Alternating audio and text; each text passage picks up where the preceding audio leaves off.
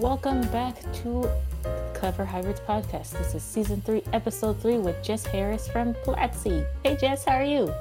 I'm very good, Gabby. How are you doing? I'm doing pretty good. This is going to be weird because I'm from Washington, D.C., but you're from the other Washington on the other side of the country. So it's like a parallel universe. It's really creepy. Yeah, it's gonna be nice because people will finally learn the difference. Whenever I say I'm from Washington, everyone assumes D.C. We can clear that up right now.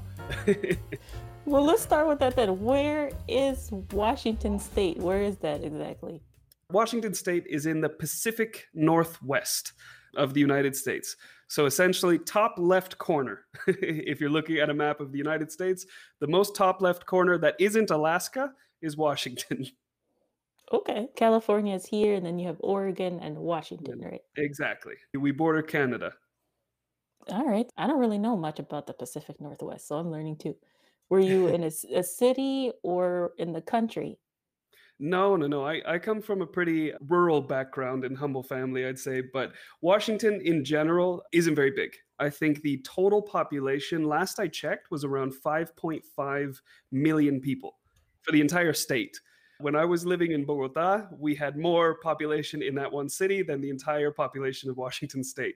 It's not very big. It's pretty spread out. We have some cities, of course, like Seattle and Olympia, but they're not very big. They only have maybe 1 million people or something like that in those cities. So small town boy in Washington, and then you decide to study your TESOL at university. How in the world did you decide, okay, I'm going to go to Columbia now? How did that happen? Well, it's a very long and convoluted story, but I can tell it all here because we have the time. In high school in the United States, well, in most high schools, you can choose between French or Spanish to learn. I decided to choose Spanish because it seemed a lot more practical. I didn't know any French-speaking people, but I knew a lot of Spanish-speaking people around. So I started studying Spanish. In my high school, I had to give a presentation with a partner, and the teacher randomly assigned Colombia to me. So I was like, okay, I don't know anything about this country. So I went to the library. I know I'm old. I went to the library. I got a book on Colombia, and I started reading. At the time, I was about 16 years old, and I worked in Taco Bell. There were two Colombian people that were working in Taco Bell at the time, but living in the States. When I started to ask them questions about Colombia, I found a very specific sport called Tejo, which is a very traditional sport in Colombia. It's very, very cool. I asked the guy about Tejo, and he was like, oh, you're the only American that knows about Tejo. We became very, very, very good friends. It turns out that that guy has a company, a work and travel company, sending students in Colombia to the States to work and gain experience in language and in culture and all of that. He was working in Taco Bell on the weekends just to make a little bit of money because all of his money from his business was going back home to Colombia. So I met him, we became very good friends, and I also met a lot of the people that he brought. So I made like a small community of Colombian friends. I made a lot more Colombian friends. And I always said, I'm going to visit you someday, I'm going to visit you someday, I'm going to visit you someday. But then I moved to the north of the state, working in construction and going to university. Eventually, one year, I went and I visited Colombia for vacation for 5 or 7 days. And it was so different. It was warm. It was very pretty. It was exotic. And I was like, yeah, I want to move here. I started studying English teaching. And that's how I ended up moving to Colombia. Wow, that's pretty cool. Okay. Yeah, so a lot of random series of events. Actually, sorry, I have another like little random tidbit there. I went to university to study physical therapy. Yeah, surprisingly enough. And I was sitting down reading a book outside for one of my classes, and some Korean students were like, hey, what are you doing? And I was just, being alone, really trying to focus on my studies because I'd just come out of working construction and I really didn't want to mess this up. So I was like in my book and I looked at it, I was like, reading. oh, okay. And they sat down next to me and started talking to me. I had no intention of making friends, but they didn't give me a choice. I became very good friends with them and started helping them with their English. As I was helping them with their English, they told me, you should be a teacher. You should be an English teacher. That kind of reinforcement was the main reason I became an English teacher. I was like, oh, I'm good at this. That's how I became an English teacher. And I wanted to teach in Colombia. And I knew people in Colombia, so that's how it came about. So two little experiences that completely just changed your whole life. That's amazing. Yep. Completely.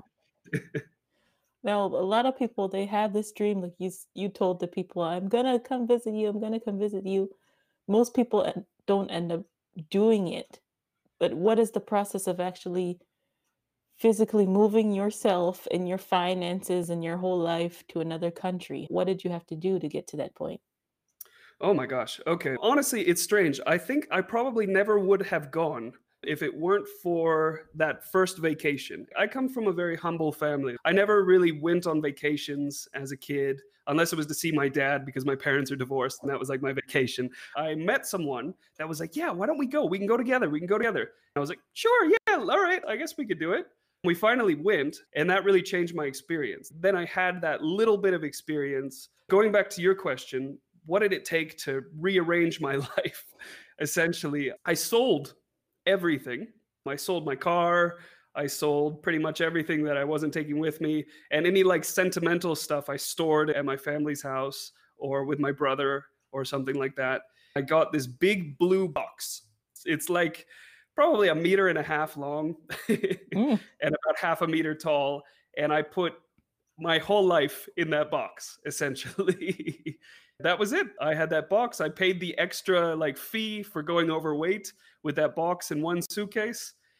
And that was it. I had gotten a job in Colombia to be an English teacher in a very small institute in San Gil, which is a very small touristy town. So I was going with work, and it was through my friend that I had met in Taco Bell. So he was going to pick me up from the airport. And then my boss, the guy I've been interviewing with, was going to pick me up and take me to San Gil with my belongings. That was kind of the process, selling everything, saying goodbye to everyone, a lot of crying. But I wanted to branch out and reach my goal. That was like my dream at that point. Yeah, I did the same thing, just 2 suitcases and had to leave the cat with the family. That was hard. So you're in San Gil. And how do you get from San Gil to Bogota? That's a big jump. Oh, that's a long story. I have a couple funny anecdotes from when I first arrived. All I had in the world was $1,000 and my box of stuff. And I arrived to an airport in Bucaramanga. In Bucaramanga, I had like $500 translated into Colombian pesos in my wallet. I had this wallet from high school that a friend had made me that was made out of a bandana. It was a terrible wallet. I remember that a guy was helping me take my stuff and he was asking for a tip.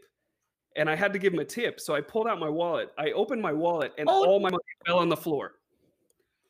In the middle of an airport, in a foreign country, all of my money just fell on the floor. I could not have looked more gringo if I tried. So I quickly like picked up my money. I gave him like, I don't even remember how much at the time, whatever I thought was fair, which was probably way too much. I saw my friend for like an hour before my boss was like, okay, yeah, we got to go. We got to start working and doing things. I was like, okay. And he put me on a bus. And on that bus, we went to San Gil. And I stayed the night at one of his friends' house. And then I got set up in his house for a couple of weeks. The business was so small, it was in an apartment. And I rented the apartment below it because, yeah, no commute. That was a terrible idea. That was the ground floor. So I had like a little patio. So he could just open the window and yell down at me to get things or to go to work. Yeah, it was awkward. Lesson learned on that one. Yeah. But how did I get to Bogota? I worked about 9 months in San Gil, and I had a lot of really crazy experiences because I got to an advanced level of Spanish in university. But when I got to Colombia, I really realized my Spanish was not good enough. There was a lot of little cultural nuances and language things that I had no idea about. And I made so many mistakes. just so many mistakes. There's a cultural thing in Colombia that you have to shut car doors very, very lightly. They're very, very particular about that. And in the States, I don't know if you remember, we just slam the door and we don't care. Yeah. I had several taxi drivers yelling at me because I would shut their door way too hard. There's a lot of little things. There's a word in Spanish that's mono. In Mexico, it means like cute person. In Colombia, it means blonde person. But the direct translation for mono is monkey. Mm-hmm. So people started calling me mono. Like, hey, mono. I looked and I was like, are you being racist? Are you calling me a monkey? So it took me a while to figure out that was not the case.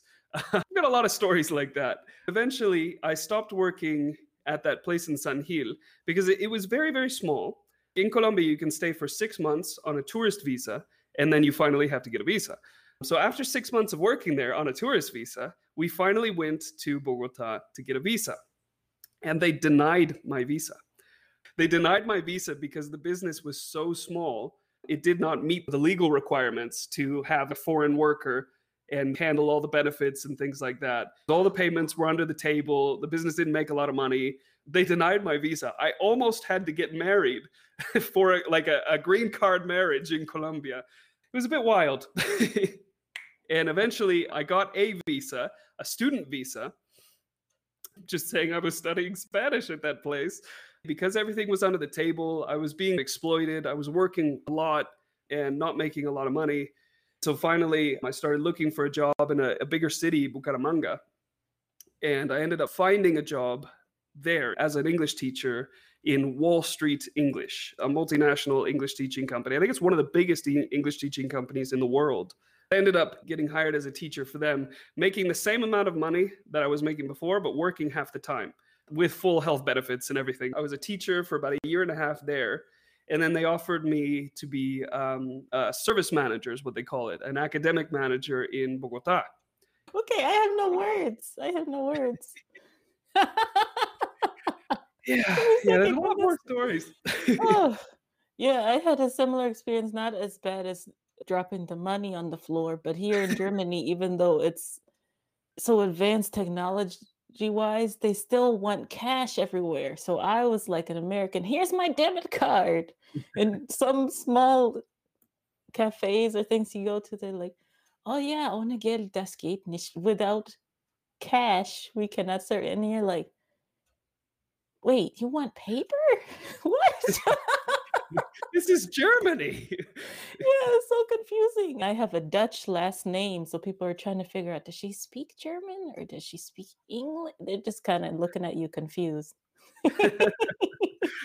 Yeah, that happens. My friend had a very different experience when he came here. One of my best friends, I convinced him to move to Colombia. He's from the States, but his ancestry is Italian and German. Darker skinned, black hair, brown eyes, but didn't speak Spanish very well. So when he got here, people would speak Spanish to him as if he was another Latino, and he would try to speak. They wouldn't register that he wasn't from here. They would probably just think he had a problem, like a speech issue or something like that. So it was very hard for him. He struggled, I think, a lot more than I did just because of that sort of stereotype. Man, I can relate to that because with the Dutch last name, people are trying to talk to you in German, and it's not like talking to a foreigner in German. At the beginning, I didn't even know how to say, could you say that again nicely? So I was just like, what? Yeah, and then for them, it probably doesn't register that you're a foreigner. They just think something's wrong with you. I fortunately haven't really had that issue because I'm so white, people just assume I don't speak Spanish. Even now that I speak Spanish, people assume that I don't speak Spanish, which is another funny thing. Going into restaurants, and I'm asking, like, what's on the menu? And they show me, and they say it very slowly, and they'll point, and they'll be like, hamburger. Like, sí, sé que es una hamburguesa. Está bien. And then they're like, oh! Oh, my goodness. That must be a whole different experience. I have a racially ambiguous face. I always get looks not like, where are you from? But kind of like, what are you type of look. But then you must get looks or people who assume that you don't know what they're saying and they're talking about you while looking at you. Has that ever happened to you? Yes and no. If I ever travel with my wife, people always just look at my wife and talk to her because they just assume that I do not understand anything that they're saying. People don't generally talk about me from what I've noticed here. I've noticed it more in the States, actually, with Spanish speakers in the States that are more used to no one else being able to understand them. Then they'll openly talk about the people around them or the things going on. And I've picked up on a few conversations there, where I'm like, but not so much in Colombia.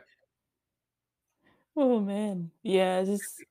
We have the opposite thing because I look more German than my husband, even though he's been here longer. Since he's from East Africa, people will talk to me instead of talking to him. And then I just look at him like, what did they just say? Ay, ay, ay. At what point of this journey did you meet Diana? When did that happen? I met Diana in Bucaramanga a month before I got offered the promotion to move to Bogota. We got to know each other. We started dating. And then I had to leave. And I was like, okay, I guess we should break up.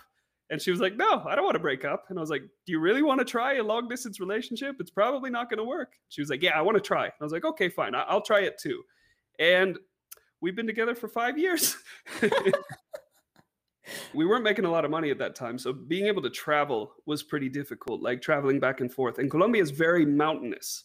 So technically the distance as the crow flies between Bucaramanga and Bogota is not very far. But if you're traveling by car or by bus, it could take 8 to 12 hours. Mm. Because it's so mountainous, you just have to pretty much go around mountains the entire time. And the roads aren't amazing. So it takes just a very long time. If you fly, it takes like 35 minutes. But if you take a bus, it takes 8 to 12 hours. Yeah, you got to pay for that convenience, though. I get you. Exactly. And at that time, I had no money. Actually, when I first got to Bogota, we waited a month and then we rented an apartment and Diana moved in with me. She left her very cushy national marketing director job to come live with me. We were so poor. So poor. We were starving pretty much the entire time. For like a year and a half, we were just so poor. Well, that's the stage that we are at right now. We're not like super poor, but by the time everything is paid, it's like, we have $2. You want to rent a movie? Exactly. Diana, since she left her job, she was taking care of the house and looking for opportunities there. She works in marketing. And here in Colombia, that's an extremely saturated field. So it was very difficult for her. And I was making just enough. We didn't realize how expensive Bogota was in relation to Bucaramanga. So we rented this place that was way too big. So we had like 3 rooms and we could only fill one of the rooms. So we were just in this big empty house for a year. Well, that brings me to another question. What was that like dealing with people describing stuff in kilometers and Celsius? I'm still getting used to that. Yeah. So that was weird. That was hard for me. Kilograms, kilometers, meters, Celsius. It was tough for me to understand. And it still is kind of tough. I understand now what is hot, what is cold. If I say it's 25 degrees Celsius, I'm like, yeah, that's a pretty warm day. If I say it's 30 Celsius, holy crap, that's hot.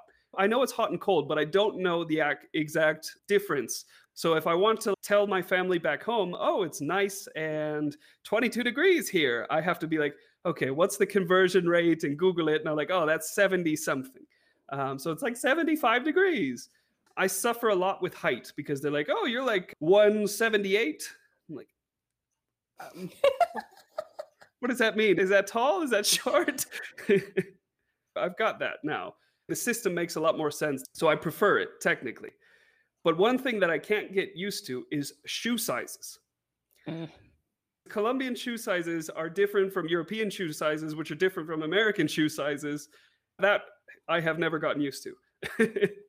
Yeah, that still drives me nuts. But I like kilograms because I weigh less in kilograms than I do in pounds. True. Yeah. Yeah, that is nice. Most people think of Latin America as pretty much a homogenous type of society, but even within Colombian society, there are lots of different ethnic groups. So what are some of the different ethnic groups that you see where you live? It's an interesting mix. There's a mix of like Spanish that came in that are very like light skinned. There's a mix of indigenous There's a mix of like African descendancy here. There are some expat communities. There's a lot of tourists. But yeah, I would say those are kind of like the different communities around. Mm. I love seeing like the African culture mixed in with the indigenous and the Spanish culture. You see this a lot in Latin music, like with cumbia and merengue and all of these different types of music. They all have like a big mix of background. There are a lot of different cultures living in Bogota, but in the smaller cities here in Colombia, it's not as diverse. There's generally the ethnic backgrounds that I had mentioned, but there's not a huge expat community. In my time here in Colombia, I've tended to avoid expat communities because I've always preferred to ingratiate myself in the culture and try to learn as much as I can being part of it. It was hard. It was tough to get used to the culture. Everybody does things differently. There's a lot of body language and other cultural nuances that you miss and you don't really understand when you go to a new place. Yeah, I was helping someone who had just moved to America from Ethiopia. And in English, we say like, yeah, come here, come here. And she was on the other side of the room going like this at me. I'm like, what is she doing? That means come here in Ethiopian body language. I was just looking at her for 5 minutes like, is she having a stroke? What's happening? and for come here in Colombia, they don't use their hands. They'll just nod. They'll go like this. Like, come here. Come here. No hands whatsoever. There's another funny for me thing that was very different for me to see. It was making a kissing face. If you want to point at something here in Colombia, you point with your lips. So like, it's over there. And the first time I saw that, I thought it was so funny. It's a cultural difference. People do things like this, which means the situation is out of your hands. They say baila, and then they do this. If someone is being very cheap, you do this. You hit your elbow. There's a lot of little things that people like say and do that I did not understand in the beginning. One thing, Gabby, in the States, I'm going to ask you a quick question. In the States, when somebody asks you a question and you don't know, what is the gesture and sound that we make? I would be like, and exactly. I would do the same thing. We are mouthing very, very quickly. I don't know. and shrugging the shoulders. In Colombia, they go, It took me a long time to understand that. When people go, I'm like, are you a guinea pig? I don't get it. Yeah. Oh, and also like, lots of little things. If they are agreeing with you, they will say, And that doesn't mean they're thinking. They're agreeing with the statement you just said. So all of these things I had to learn, and it took me a long time to learn them. Yeah, it happened when me and my husband were dating too, because like you said, and he's like, what is that? What are you saying? He didn't understand that was, yes, I agree. I had to explain the same thing to my wife. When I go, she's like, what's wrong with you? Are you okay? Are you having a stroke? But then the way that Ethiopian and Eritrean people do, and they're agreeing with you, they go, almost like they don't have any air. They're just like, I'm like, are you okay? Do you need your inhaler? Did I say something shocking? It's just like embracing the fact that you're not from there and you need to learn. Getting rid of that fear of, well, what if I say something wrong? What if I do something wrong? And so I'm never going to do anything. Just getting rid of that fear and asking questions and being okay with looking dumb. Because it's going to happen. If you're in a new culture, you might do something offensive or strange. It'll probably make you look dumb and make you feel embarrassed, but you're learning and you need to accept that. You're going to look dumb and it's okay. People understand you're learning, and most people won't get upset because they understand that it's just something different. Most people will try and help you to learn or to get better. Yeah, that's true. But all of that testing and experimenting definitely paid off, because now you work for Platzi. So tell us about it. Yeah, sure. When I came to Bogota, I was an academic manager of a small center with maybe 100 students or so, or maybe 150. I was doing that for about a year. Then they gave me the opportunity to take on the main center, a bigger center, which had about 300 students. Shortly after that, I was promoted to national service support, like one step below national academic director, because I was working directly with the national academic director to help him manage the country. From there, I went to corporate academic director, doing like B2B contracts and things like that. I ended up entering through that area, actually. I was a corporate service manager in Platzi. From there, inside Platzi, I transitioned to English training lead. I pretty much got a call, hey, we want you to lead an English teaching program for the team.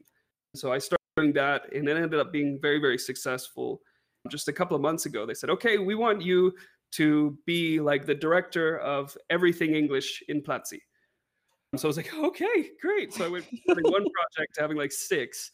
It's been really cool. So I've been starting to work on the Platzi School of English. I taught about 4 courses for that. And I'm also starting to design the new project at school and how things are going to progress.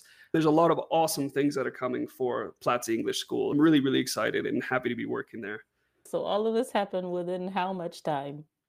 I've been teaching English for about 8 years. Okay, that's really cool. So you're about 5.5 years ahead of me in terms of expat stuff. Oh, okay. I've only been here in Germany officially for a 1.5 years. Oh, okay. Well, it flies. It goes quickly. It sure has. It's just been like, pfft. One of the things that I haven't had a chance to do yet because of the pandemic is to go home and visit. Have you done that before? Do you have any like, oh, that feels weird now when you went back home? Yeah. I went home after my first year and everything was pretty normal. I went home, I visited my family, everything was fine. Then I went back to Colombia and I stayed for 4 more years before I visited my family. I didn't actually visit my family until December 2019. So just before the pandemic. I went back to Washington, went back to Seattle and that area. It was really nice because I was able to visit all of my family. I was able to do a lot of like nice touristy things. I brought my girlfriend, Diana, and I proposed to her in the snow, which was her first time seeing snow, and it was really nice. So now I have a fiance. I call her my wife because we've lived together for many years, but technically fiance. It was weird going back. It's funny when you spend so much time in a certain country and in a certain culture, you have something called reverse culture shock when you go back to your home. So everything that used to be familiar and used to be normal is no longer familiar, is no longer normal. The first thing that hit me is the ambient language changes.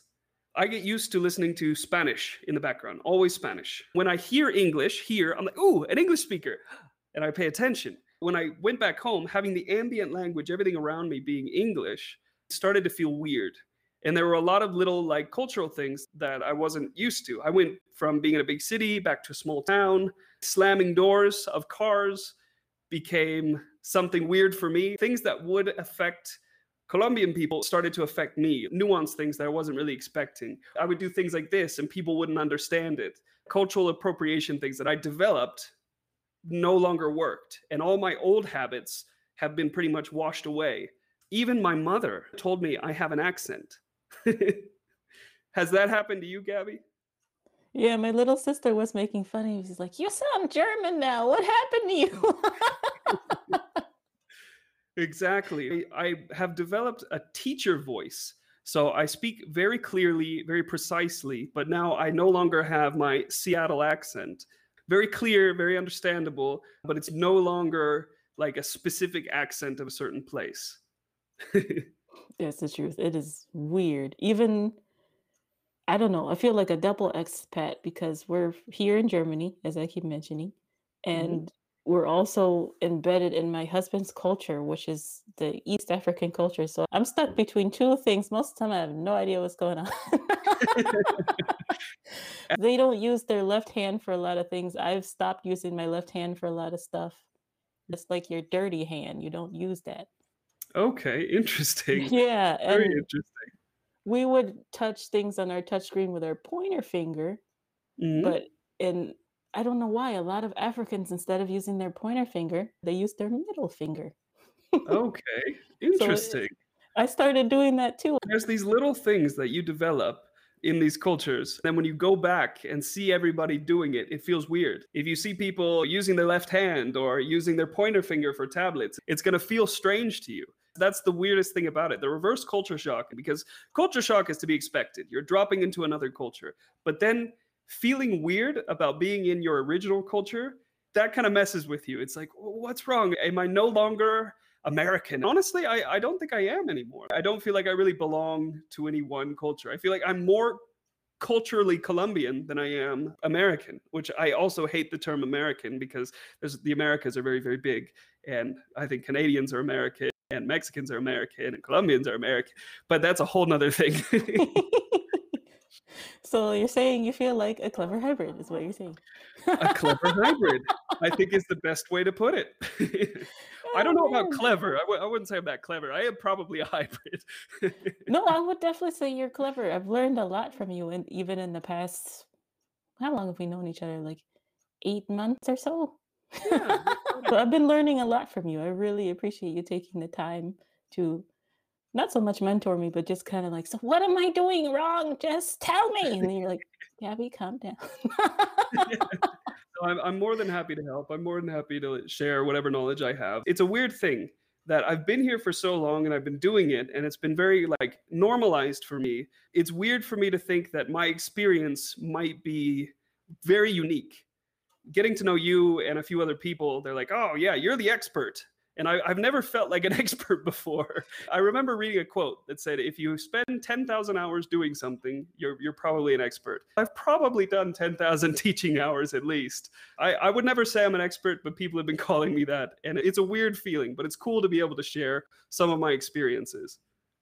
It's weird realizing you're the elder statesman. You're like Benjamin Franklin, but with hair. I wouldn't go that far. But yeah, it's a weird feeling to hear people take my advice. Like you were saying, oh, what do I do? How can I handle this? Like being saying, hey, yeah, you can do that. And then say, oh, yeah, you know it. I'm like, do I? Maybe not. So take everything I say with a pinch of salt, Gabby. Okay, well, it's good that you're still humble. Some people are like, I am the greatest thing ever. And you're just like, yeah, I kind of know what I'm doing. So. That's good. I think I know what I'm doing. I mean, I could be terribly wrong. Well, most of the time you do know. I can vouch for that. Now, everybody, if you are Latino, even if you speak Spanish or Portuguese, you need to check out Platzi. I have 2 courses with them. Jess, you have 4 you mentioned. And they also have a podcast that you can listen to. They have courses for English, but they also have courses that are related to how to build a business, how to learn programming, and all of these are in Spanish or with Spanish subtitles. We're also going to be launching some more courses in English as well. If you only speak English, you can learn a lot. It's a really cool platform, and it's a startup and it's growing. The idea is to really help Latin America grow, and that's one of the main reasons I'm part of it, because it's just so amazing. Yeah, Latin America is just like right there. It's about to explode. I'm so excited. Yeah, me too. And I'll be happy if I can say I contributed a very small part to seeing Latin America become a really powerful economy. Amen to that. If people want to hear more of your tidbits or even some of your nerdiness, where can they find you online? Well, mostly nerdiness, but you can find me on Twitter at Jess Harris 50. I think it's the same handle for Instagram if you want to follow me on Instagram. I don't really use Facebook. You can look for me on LinkedIn. Feel free to contact me through any of those mediums. All right, that sounds good. And we're on a Platzi kick, y'all. Next week, we're going to be with Caro Boquin. She is also with Platzi, but she's just switched over to Platzi Brazil. So that's going to be, whoa. Yeah, Caro is great. We worked together very closely for a long time. She's amazing. She has a lot of experience and a lot to say. So I'm looking forward to that broadcast. Yeah, she's like a soft-spoken genius. You don't know what she can do until it actually happens. And you're like, where did that come from, Caro? She's like, whoa, what did I do? She is a low-key genius. You don't realize it, then boom. Crazy. And if you guys are loving this content, make sure that you follow us on Instagram at Clever Hybrids. If you're needing help to make your own podcast like this one, or you want to upgrade your English or talk about cultural differences, just like we talked about today with Jess, check out our website, cleverhybrids.com. Until next week, optimize through principles, not rules.